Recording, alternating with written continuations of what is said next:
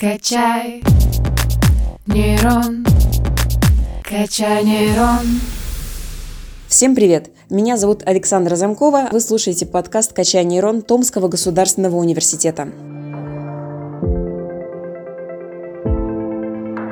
С ростом интереса к работе нейросетей растет и востребованность людей с креативным мышлением. Наверное, сегодня многие задумываются над тем, как сохранить преимущество человека в этом непростом соперничестве. Сегодня мы вместе с аспиранткой Высшей школы экономики и партнером лаборатории когнитивных исследований и психогенетики ТГУ Владой Репейковой поговорим про это качество. Влада, добрый день. Здравствуйте. Предлагаю для начала разобраться, что же такое креативность. Да, на, на самый ну, первый взгляд, наверное, кажется, что этот вопрос достаточно простой, но с научной точки зрения он не такой однозначный. И, возможно, если вы не против, я бы хотела спросить вас, как вы думаете, что такое креативность, и вот, наверное, от этого попробуем оттолкнуться.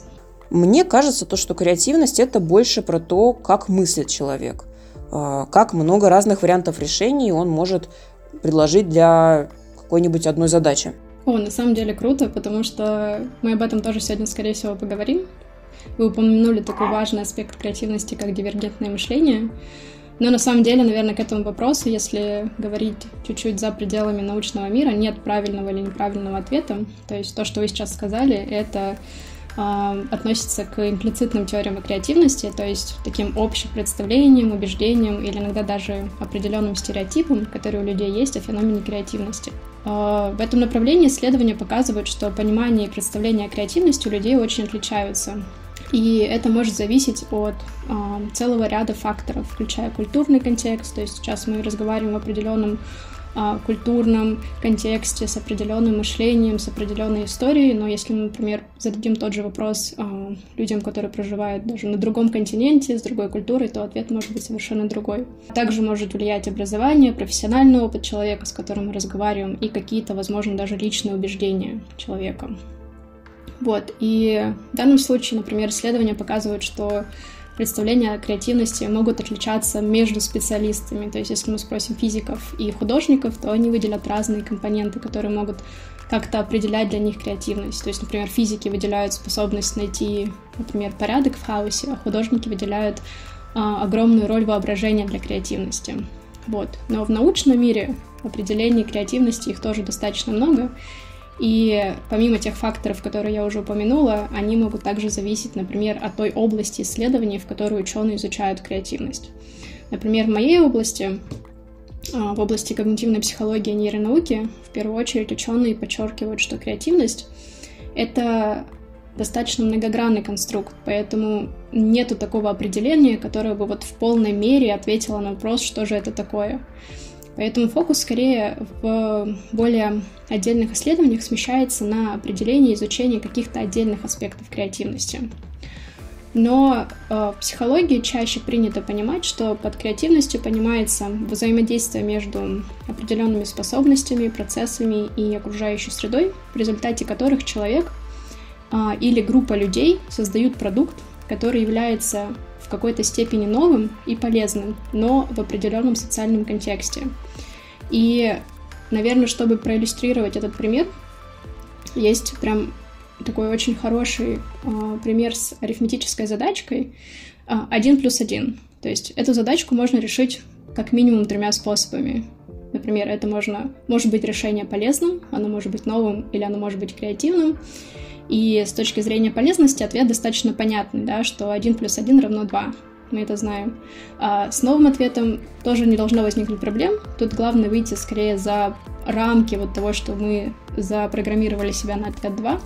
Но ответ может быть абсолютно любой. То есть после 1 плюс 1 равно, можно поставить что угодно. Но новизна тоже будет достаточно разная, например, э, с точки зрения личности, с точки зрения более такого масштабного исторического контекста. То есть с точки зрения личности я могу прийти к какому-то ответу, но не так важно, пришел ли до меня кто-то к этому ответу. А вот с точки зрения вот, человечества, большого, большой креативности, это уже достаточно важно. И здесь мы скорее уже атрибутируем каким-то супер прорывным открытием. И если, например, брать модель креативности, которая называется 4C, то вот это будет больш... вот самый высокий уровень, большая креативность. Вот, но с креативным ответом становится сложнее, потому что он должен включать в себя и новизну, и полезность, и еще и в определенном социальном контексте. Вот, и здесь, наверное, мне бы хотелось привести пример, который предложила моя коллега, никак не связанный с психологией. Она предложила, чтобы ответ на 1 плюс 1 было слово «фильм». И, как мне кажется, это отлично иллюстрирует определение, потому что слово «фильм» — это новый ответ, он отличный от двойки, но также это полезный ответ, потому что есть такой французский фильм э, про двух мужчин, один был в инвалидной коляске, другой ему помогал, но здесь также очень хорошо а, отражен момент именно социального контекста, потому что ответ фильм будет понятен только российской аудитории, но не французской, потому что оригинальное название у фильма другое. А как мы можем определить, креативный человек или нет?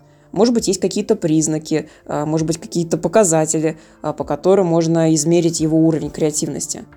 Тоже такой достаточно простой, на первый взгляд, вопрос, но очень масштабный, потому что, наверное, уводит нас сразу в две эм, траектории. Первая траектория — это как мы можем измерить креативность, и вторая траектория — с чем мы связываем креативность.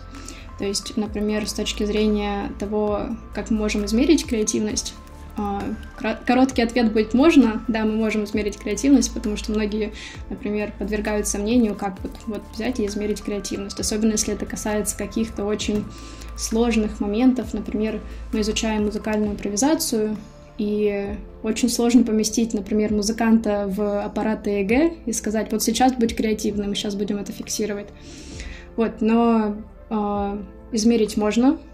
Иногда это бывает достаточно сложно, и выбор э, инструментариев измерения очень важный и зависит от множества факторов.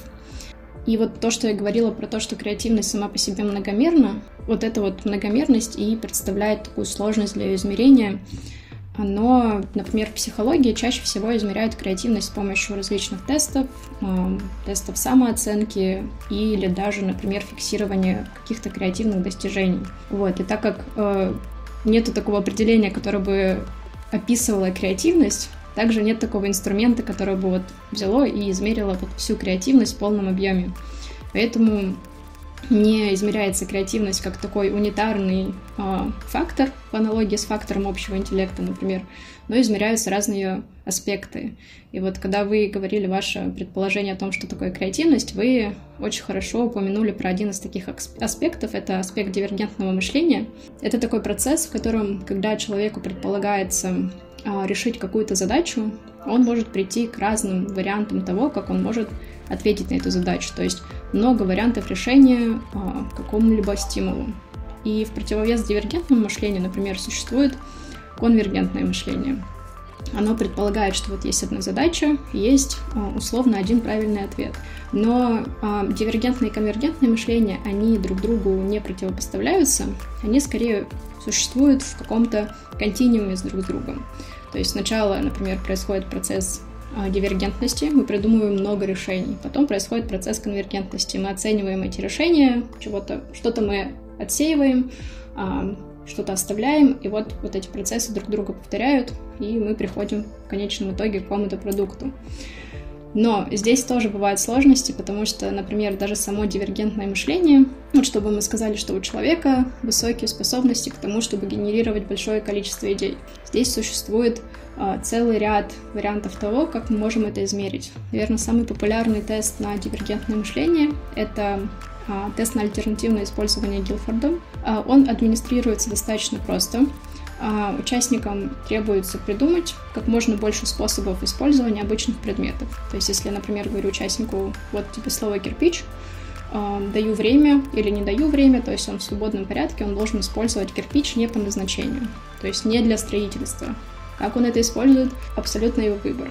Но здесь мы можем замерять тоже абсолютно разные аспекты. То есть сколько идей он придумал, насколько они часто встречаются в общей выборке, насколько э, человек использовал детализацию описания идей. А, и, например, вот в тех идеях, которые он предложил, как много разных категорий он использует, потому что он может, например, использовать это внутри там, использовать, например, а, яблоко, и вот у него пошли идеи только касательно еды.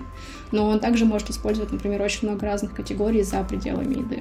Вот, а конвергентное мышление тестов таких намного меньше, чем тестов на дивергентное мышление, но они связаны именно с изучением ассоциативной основы креативности. Вот в этой теории считается, что креативность предполагает некое формирование ассоциативных элементов в определенной новой комбинации, которые должны соответствовать определенным требованиям. И чем дальше элементы комбинации находятся друг от друга, тем более креативным становится продукт или решение проблемы. То есть, например, человек с более высоким креативным потенциалом сможет придумать наиболее отдаленную ассоциацию. А связана ли как-то креативность с интеллектуальными способностями человека? То есть можем ли мы считать креативного человека умным? Креативность и интеллект изучались вместе достаточно давно.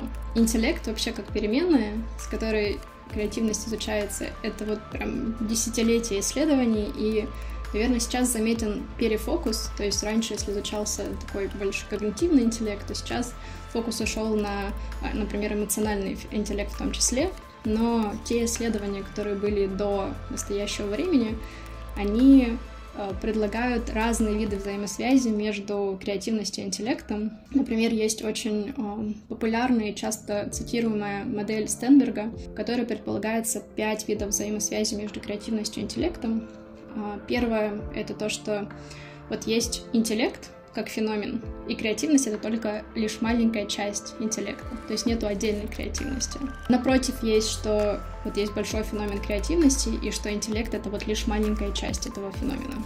Есть то, что креативность и интеллект — это полностью совпадающий конструкт, то есть они между собой неразделимы. И еще одно — это то, что креативность и интеллект — это два абсолютно разных конструкта. Вот они вообще никак не связаны и не существуют изолированно. Но есть пятая теория, которая, наверное, больше привлекает внимание исследователя, это то, что есть обособленный феномен креативности, есть обособленный феномен интеллекта, и вот они пересекаются в каком-то моменте, то есть у них есть схожие характеристики и те характеристики, которые уникальны для каждого из них. Есть еще такой интересный вопрос. Я думаю, что многие сталкивались с таким, ну, наверное, мифом о том, что все, что связано у нас с креативностью, оно находится в правом полушарии мозга, а все, что связано с логикой, это левое полушарие. Ну вот, например, я, когда была маленькая, я начинала делать многие вещи левой рукой. Потом как-то перестроилась, начала делать все правой. Ну и честно признаюсь, я совершенно не математик, но всегда нравилось рисовать. В целом, ну, мне кажется, что творческие вещи, они для меня. Так все-таки это миф или правда? Этот вопрос скорее относится к плеяде мифов о креативности. А, то есть он не совсем неправильный, но в то же время не совсем правильный. И э, миф о том, что правое полушарие отвечает за креативность, а левое полушарие отвечает за логику, появился на самом деле достаточно давно. Связан он даже не с исследованиями в психологии, не, с, не связан с исследованием креативности, а связан он э, с нейрохирургическими исследованиями эпилепсии.